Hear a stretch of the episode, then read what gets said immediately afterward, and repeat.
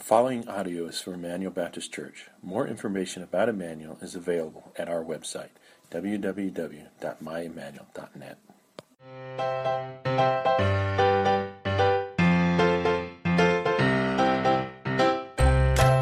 Hey, if you have a Bible with me uh, this morning, uh, turn to Hebrews chapter 9. Hebrews chapter 9 is where we are in our study. I uh, want to join my voice with Pastor Michael uh, to say thank you for those of you who worked and volunteered and prayed and supported our vacation Bible school this week. I uh, bring to you God's word this morning, knowing that some of you are going to have a very, very difficult time because uh, you have PVBS FADD it's post vacation Bible school fatigue and attention deficit disorder. And so, uh, what the what the doctor has prescribed this morning is just two verses. All right. Uh, we've been taking big chunks of uh, Hebrews, and we've uh, we've really been forced to by the author who's writing the concepts of uh, of the difference between the new covenant and the old covenant and uh, my hope and desire is some of this is really starting to make sense to you, and you're starting to understand the the incredible privilege it is to be new covenant Christians, to be born and live in a time in the age of the dispensation of the Holy Spirit, and having known that Jesus Christ is indeed our sacrifice. And that's what we've been looking at here in chapters 8 and 9. And we come to the conclusion of chapter 9 this morning, just two verses. But these are, these are iconic verses in Scripture. These are. Uh, these two verses are, are full of theology. These two verses are going to refer to so many basic doctrinal truths that you really need to know these. In fact, uh, maybe we'll even memorize one of these together this morning. Verse 27 and 28, Hebrews chapter 9 says, And just as it is appointed for man to die once, and after that comes the judgment, so Christ, having been offered once to bear the sins of many, will appear a second time, not to deal with sin. He's, he's already done that. That's what he came and did the first time, but to save those who are eagerly waiting for him. I want you to I want you to read and quote with me out loud this 20 this verse 27. Let's do this together. And just as it is appointed for man to die once, and after that comes the judgment. This is a it's a verse that you should memorize and underline and highlight in your Bible. And what it does is it it frames the discussion of spiritual and eternal things for you. I know that many of you, uh, because I read your response cards each week and I have the wonderful privilege to pray for you, I know that many of you, uh, each week, part of what you write as your prayer request is someone in your life that you love and care for uh, that doesn't know Christ. And many of us uh, in this room have got family members and dear friends and people that we know that don't know Jesus Christ. If he were to return today, uh, they would be lost and separated from him forever. And so uh, I, I want to encourage you as you look for the opportunity to share your faith. Sometimes it's difficult. It's, it's sometimes difficult to get from uh, the fact that the Houston Astros are really, really hot uh, to the fact that hell is really, really hot. You know what I'm saying? Now, listen, with the temperature we have had lately, think I think you can go straight to some lessons on hell there. And I've thought about changing my preaching series, but but one of the keys in the Christian life is to is to get from trivial conversation to valuable conversation. To get someone who's living a a superficial life without Christ, uh, and to get them to think eternally, and and death is one of those things death is one of those things that when it strikes or when it gets close to us or when you attend a funeral, it's one of those things, it's one of those open doors where you can move people from living their life thinking that they will never die and not thinking about death to giving some thought to the fact that is there something more to life than you live it and you die and it's over. And so part of what we have here is the writer of Hebrews begins with reminding us that God has determined these things. He has appointed that there is a length to this life, and the mortality of man is an inescapable fact. Now, this is easy to do, and I'll do it with you this morning, and you can do it in conversation with your loved ones and friends, but this is pretty easy to do. Here, let's do it this way. How, how many of you have ever been to a funeral? Let me see your hand.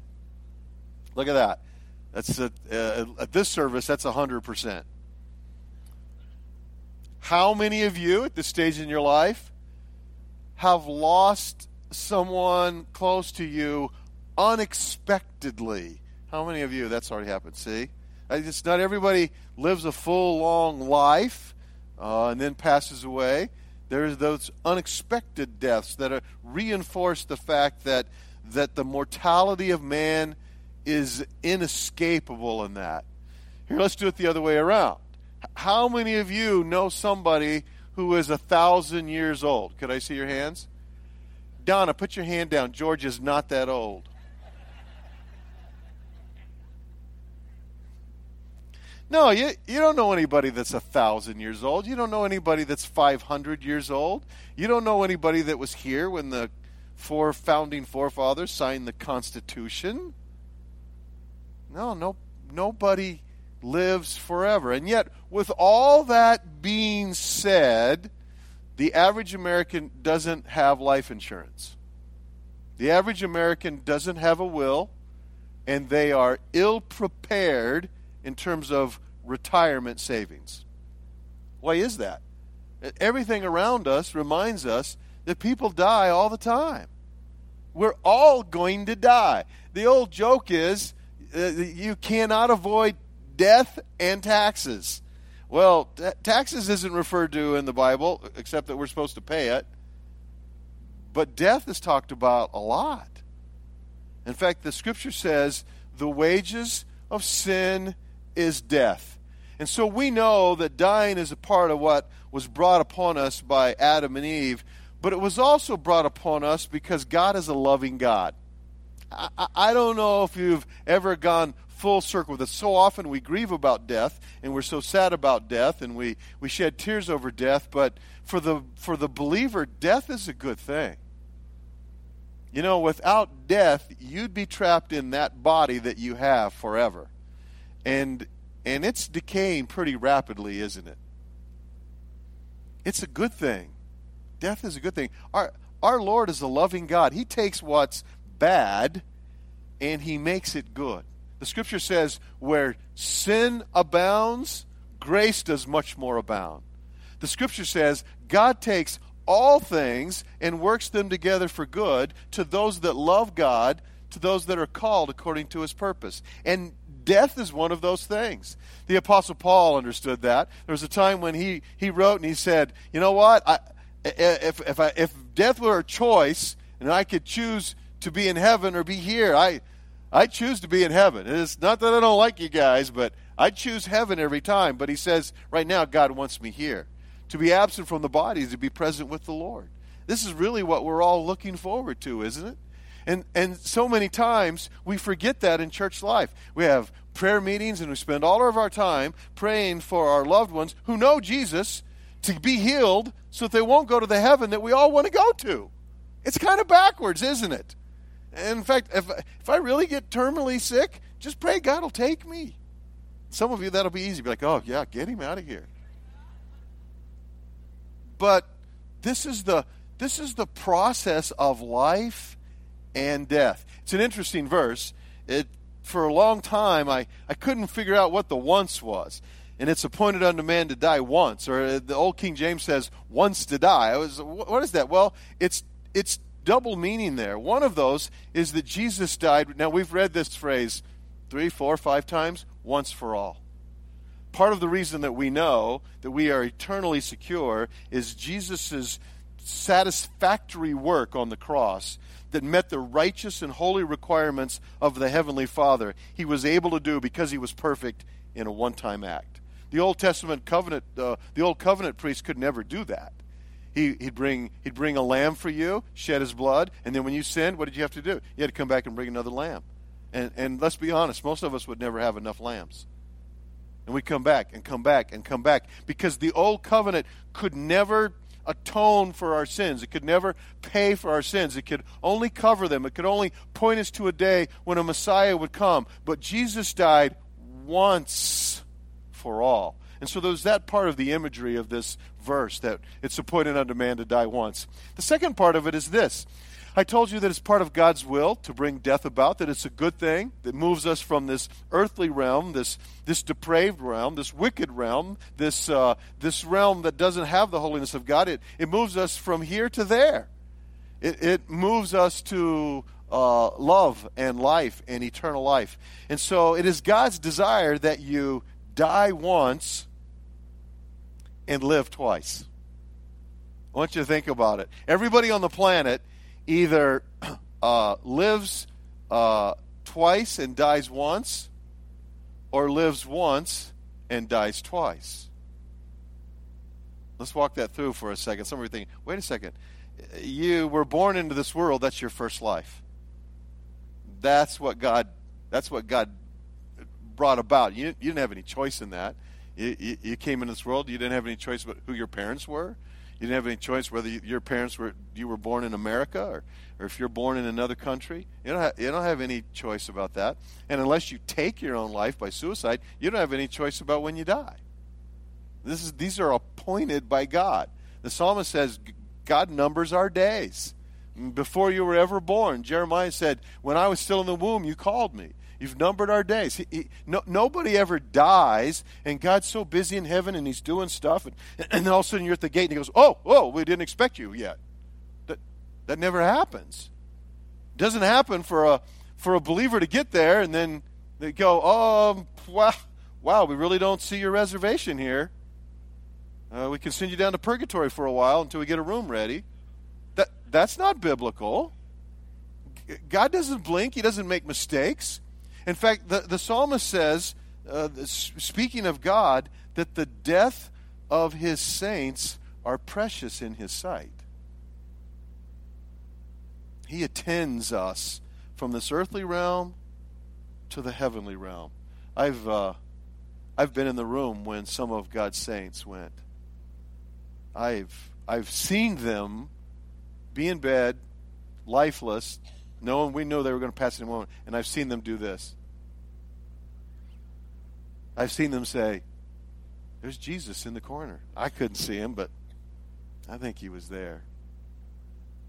It, it, the, the idea that death is a scary thing, that you got to travel alone, and that's not true for the saint. The Apostle Paul says to be absent from the body is to be present with the Lord. Just like that, with the Lord. Nothing in between, no long dark tunnel, with the Lord. That's what it is. So, so you're born into this world then die once. But for those of us that know the Lord, what do we what do we go to? Death is just the it's just, you just you're just walking through the veil. You're just stepping through the other side. It's just it's just graduation. And on the other side is something that the Bible calls eternal life. It's not it's not temporary life, it's not partial life. It's like, oh, I hope you make it. It's eternal life. So there's this life and eternal life, and the death that moves us from this to the other. So you live twice and die once. But for the one who doesn't know the Lord, they live this life, they die. I've also been at those deathbeds. I've seen fear and anger. I've heard cursing right to the death. And then they go to an everlasting death. Not an everlasting life, but an everlasting death. That's what hell is. Hell's a place where you're always dying and never dead. It's a separation from God. So it's not just the physical death. There's so so many in this world. Today, somewhere in this world, someone whose life is so terrible will take their life. And if they don't know Christ, they'll go out of the frying pan into the fire. It's not better where they're going. The idea that you put a gun to your head, squeeze the trigger because this life is terrible, I want to tell you, I don't know how bad this life can be but it cannot be the same as eternal separation in a place called hell. I, I've heard people say, I, I, I've had people say to me, I know I'm going to heaven because I've already lived through hell. I know this life can be bad. There are wars, there are, are abuses, there's molestation, there's children that starve, there's a guy in Syria that uses chemical weapons on his own people. I, I, I know it can be depraved and wicked. But even in this world, there is the revelation of God. And wherever the people of God are, there's the love of God and the work of God. And so I want you to understand these are separate things. It's death for everyone, but death for the believer is a good thing. And death for the unbeliever is not. Now, in, in terms of the Bible, if we're just to, if you and I just were to read it through, I'd say, hey, you read it through this week, and I'll read it through this week, and let's pay attention to something. Let's notice how many times it talks about eternal judgment. In terms of the Bible, the certainty of eternal judgment is never in question. Not once. In fact, here in this verse again, look at it. It's appointed unto man to die once. That's the part that I've been talking about so far. But in a sense, that's not really the point of the verse. The death is just how you move to the real point of the verse. It's appointed unto man to die once, and after that comes the judgment. There, there is a judgment rendered by Jesus Christ. The scripture says that the Father has committed all judgment into the hands of the Son. It's one of the reasons that we know Jesus is the way, the truth, and the life, and that no one gets to the Father through him. The scripture doesn't say that God's given all judgment into the hands of Muhammad. The scripture doesn't say that God's given all judgment into the hands of a tribunal in which Joseph Smith sets upon. The scripture says God's given all judgment into the hands of the Son. Jesus Christ is the judge of the universe. Now, the mistake that a lot of people make is they just think that, well, there's one judgment, and when you get there, the judgment is you're in, you're in, you're in, you're out, you're out, you're in, you're out, you're in, you're out. That's not what the judgments are at all if you read them biblically, you discover God already knows if you've received His Son Jesus or not. He, if you're if you've received Christ, then your then your name is written in the book of life. That's that's already settled when you receive Jesus. The judgments are not to determine whether or not you're going to get in heaven or not. There's so many Montanans, and if you if you get to where you're sharing your faith, you'll discover this over and over and over again. You finally say, "Well, if you were to die, do you know for certain you'd go to heaven?" And they say, they will say almost every time, "I hope so." And and when you get to the bottom of that, it's a false hope. When you get to the bottom of it, they go, "Well, you know, I try to be a good person." And uh, you know, I don't beat the wife, I don't kick the dog, and I put clothes on the back of my kids when they were home, and they they'll tell you some stuff, but it it's not founded in anything biblical. The the scripture says, John writes in 1 John 5:13, these things I've written unto you that you may know that you have eternal life. It is not God's desire that you live this life and just go, I hope, I hope, I hope it is his desire. This is what writing, reading Hebrews is all about. That you know that Christ Jesus gave his life as a perfect sacrifice for your sins. And because he's perfect, because his sacrifice was perfect, because he's God, that can never be stolen away from you. You can know that. So, what's the judgment for? If the judgment isn't determine who gets in and who gets out, what are they for? Well, well, there's actually two of them. Uh, uh, hold your place there in Hebrews 9. We'll come back to it. But flip with me over just for a moment to uh, Revelation chapter 20. Revelation's easy to find, it's right before maps and concordance. Find Revelation chapter 20. Now, there's a lot here in Revelation chapter 20. There's the thousand year reign, there's the uh, there's the final defeat of Satan. Believe it or not, he gets another crack at that after the thousand years, and uh, that's literally just given. It's given like four verses. I, we know we know way more about the Battle of Armageddon than this battle, and uh, it's just it's just over. Jesus just takes care of it, and then comes the judgment of the great white throne. Now, this is the judgment of unbelievers. The judgment of the great white throne, there won't be a single believer there. This is just unbelievers. Here's what it says in verse 11, Revelation 20. Then I saw a great white throne. That's how it gets its name, right there. And him who was seated on it. We know that all judgment's been given to the Son. So we know that this is Jesus. This is the Son of God, not the Father.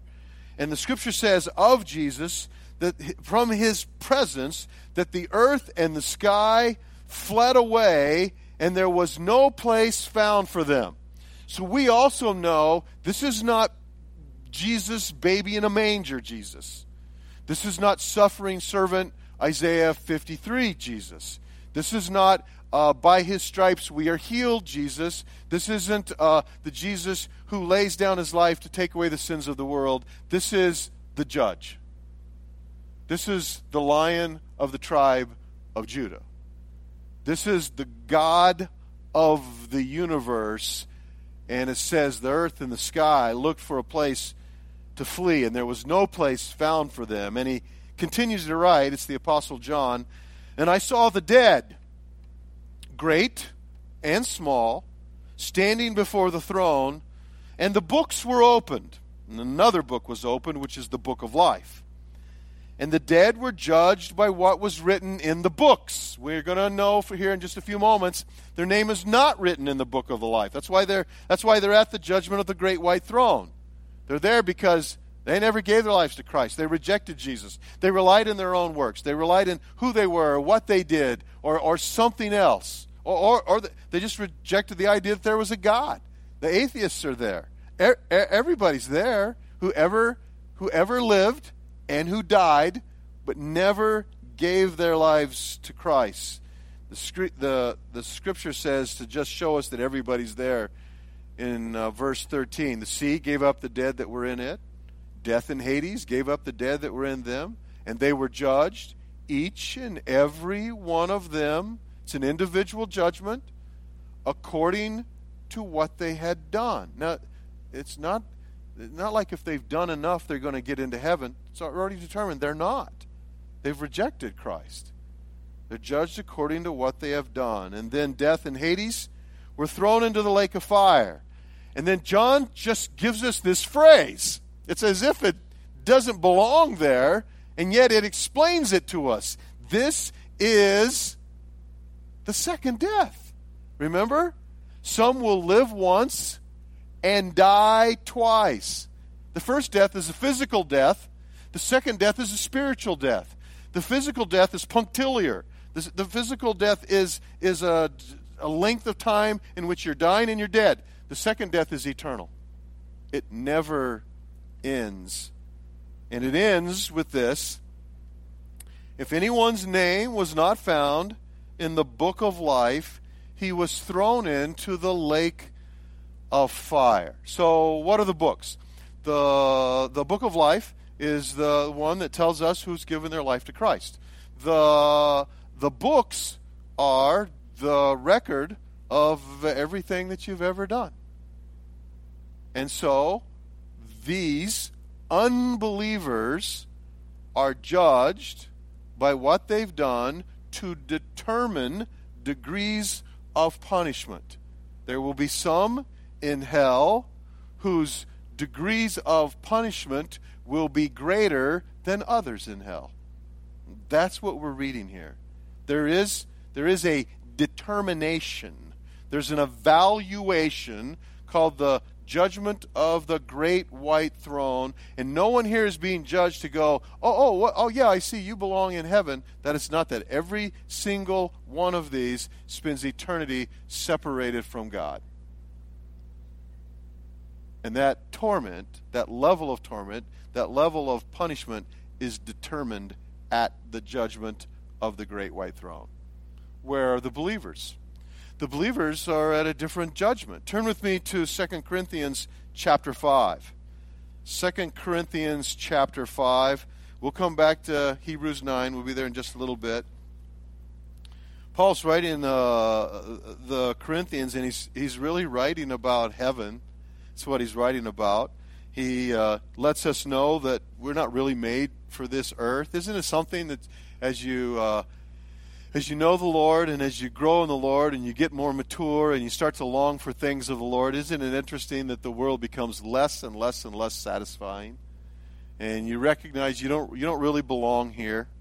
So you weren't made you weren't made for sin and, and for the consequences of sin. You were made for perfect fellowship with God. And this is what Paul is writing about. When he gets to verse 6, this is what he says. In that context, he says, So, now he's writing to believers. This passage is all about believers. Last passage, unbelievers. This passage, so we're of good courage.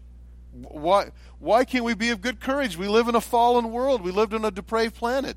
Because we know that while we're at home in the body, we're away from the Lord. And here on this earth, we walk by faith, not by sight. There's that phrase, if you've ever heard of it. If you've ever heard, oh, we walk by faith, not by sight. This is where it's from. And yes, we are of good courage. He comes back to say it again. We'd rather be away from the body, we'd rather be at home with the Lord. But what we know, verse 9, is whether we're home or away, we make it our aim to please Him. For we must all appear, now he's talking to believers. This isn't all in terms of unbelievers and believers, it's just believers. We must all appear before the judgment seat of Christ. This is a different judgment. The judgment of the great white throne is for unbelievers. The judgment seat of Christ is for the children of God. This is a this is an entirely different thing. This is uh, how can I explain this to you? This is like this is like no, this is like being on the principal's honor roll list. This is a different kind of evaluation. He says we must all appear before the judgment seat of Christ so that each one of us may receive what's due for what he's done in the body. So what we do here on earth matters. Now, the judgment of the great white throne is to determine degrees of punishment. The judgment seat of Christ, your punishment's already been paid. Christ Jesus went to the cross once for all. Your sins have already been paid. Jesus says, I remember them no more. Some of you have heard me use this illustration. Let me use it one more time. Remember when uh, Rosemary Woods, secretary to President Nixon, erased the Watergate tapes? That's what that judgment will be for you. So there'll be, whenever you do good, whenever you did righteousness, whenever you obeyed the Lord, whenever you pleased Him, then your tape rolls. Whenever you sinned, the blood of Jesus had erased that tape. Now, the sad thing is, most of you might just have an erased tape. But we receive rewards, and then the scripture says in Revelation, and we take those crowns, and we take those rewards, and we know that anything that we ever did good wasn't because of us wasn't because of me, and we cast them in a beautiful worship service at the feet of Jesus. Those are two different judgments. But everyone stands before the judgment. Well, go back to uh, Hebrews chapter 9. I want to finish these two verses. It's appointed unto man to die once. This isn't just man, ladies, it's you too. It's mankind.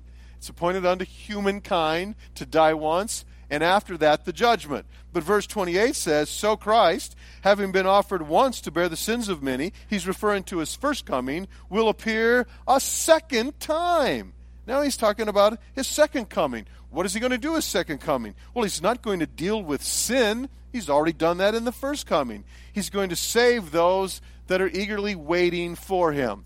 Now, believe it or not, all the times that we get together, and every time you do life group, and every time you turn on the radio and you hear a, a, a preacher, or you turn on the TV and you watch someone uh, preach the Word of God, and as I teach it with you every week, the, the forgotten theme of the New Testament is the is the that Jesus is returning again talk about love and peace and patience, and we talk about how to do life, and we talk about marriage, and talk about raising children, and we talk about tithing, and we talk about good works, and we talk about the old covenant, the new covenant. But the thing that we don't talk enough about is the fact that Jesus is coming again. Jesus is coming again, and it is the reoccurring theme of your New Testament. Uh, once again, if you and I said, hey, you read your New Testament this week, I'll read mine. Every time you see something about the return of Christ, you mark it down. You know what it would be? It would be basically one in every 27 verses. It's, it's the ongoing theme. You, you have to believe that when uh, Simon Peter and uh, James and John and the others of the disciples watched Jesus ascend and they watched him go out of sight, and then two angels said, Well, you, you men of Galilee, why stand you here gazing into heaven? This same Jesus will come again just like you've seen him go. You have to think for the rest of their lives, whenever they got done with the meeting, whenever they got done with the Bible study, and whenever they walked outside, you have to believe every one of them went. Wouldn't you? Why would they do that? Because they knew he was returning. We don't live life that way. I'll bet you you go whole days and don't think about the return of Christ. Do you go whole weeks and not think about the return of Christ? Months? There are some believers in a backslidden condition. They walk out of here, we don't see them for a year or so. Are they thinking about the return of Christ? Would you live differently if you thought Christ was going to return soon? Would you find a way to get over and talk to that neighbor who doesn't know Jesus? Would you would you call that loved one who's living outside of life with Christ? Would you plan next week differently if you knew that Christ was returning? The scripture says it over and over and over again. We we meet every December 24th on Christmas Eve. We have a Christmas Eve service to celebrate the first coming of Jesus. But we actually don't have a date for the second coming of Jesus. In fact, the scripture says no one knows the date. And so, since we don't know the date and he hasn't come, what do we do? We forget about it. And we live life without thinking about it. Now, when he returns the second time, what is he returning to do? Let's, let's make it clear. He's not returning to deal with sin, he's already done that work. He's already accomplished that on the cross. He's already left an empty tomb. He's already ascended back to the throne of the Father. His work is complete. When he was on the cross and he said, It is finished, that work is done. What is, what is he going to do? He's returning as the one who's conquered sin. He doesn't return as the one who deals with sin, but he's conquered sin and death and Satan and hell, and he won all of that for us. So we who have received him, we who have given our lives to him, we should be eagerly awaiting his coming. There's there's really only a couple couple ways to wait. Have you ever just thought there's you wait for impending doom, you know, that's terrible waiting. And then you wait with excited anticipation you you sit in the little room with the open gown waiting for the doctor to give you bad news. That's terrible waiting. You know and you and you know what they say while you're sitting there that your medical coverage is like that hospital gown. You think you're covered but you're not.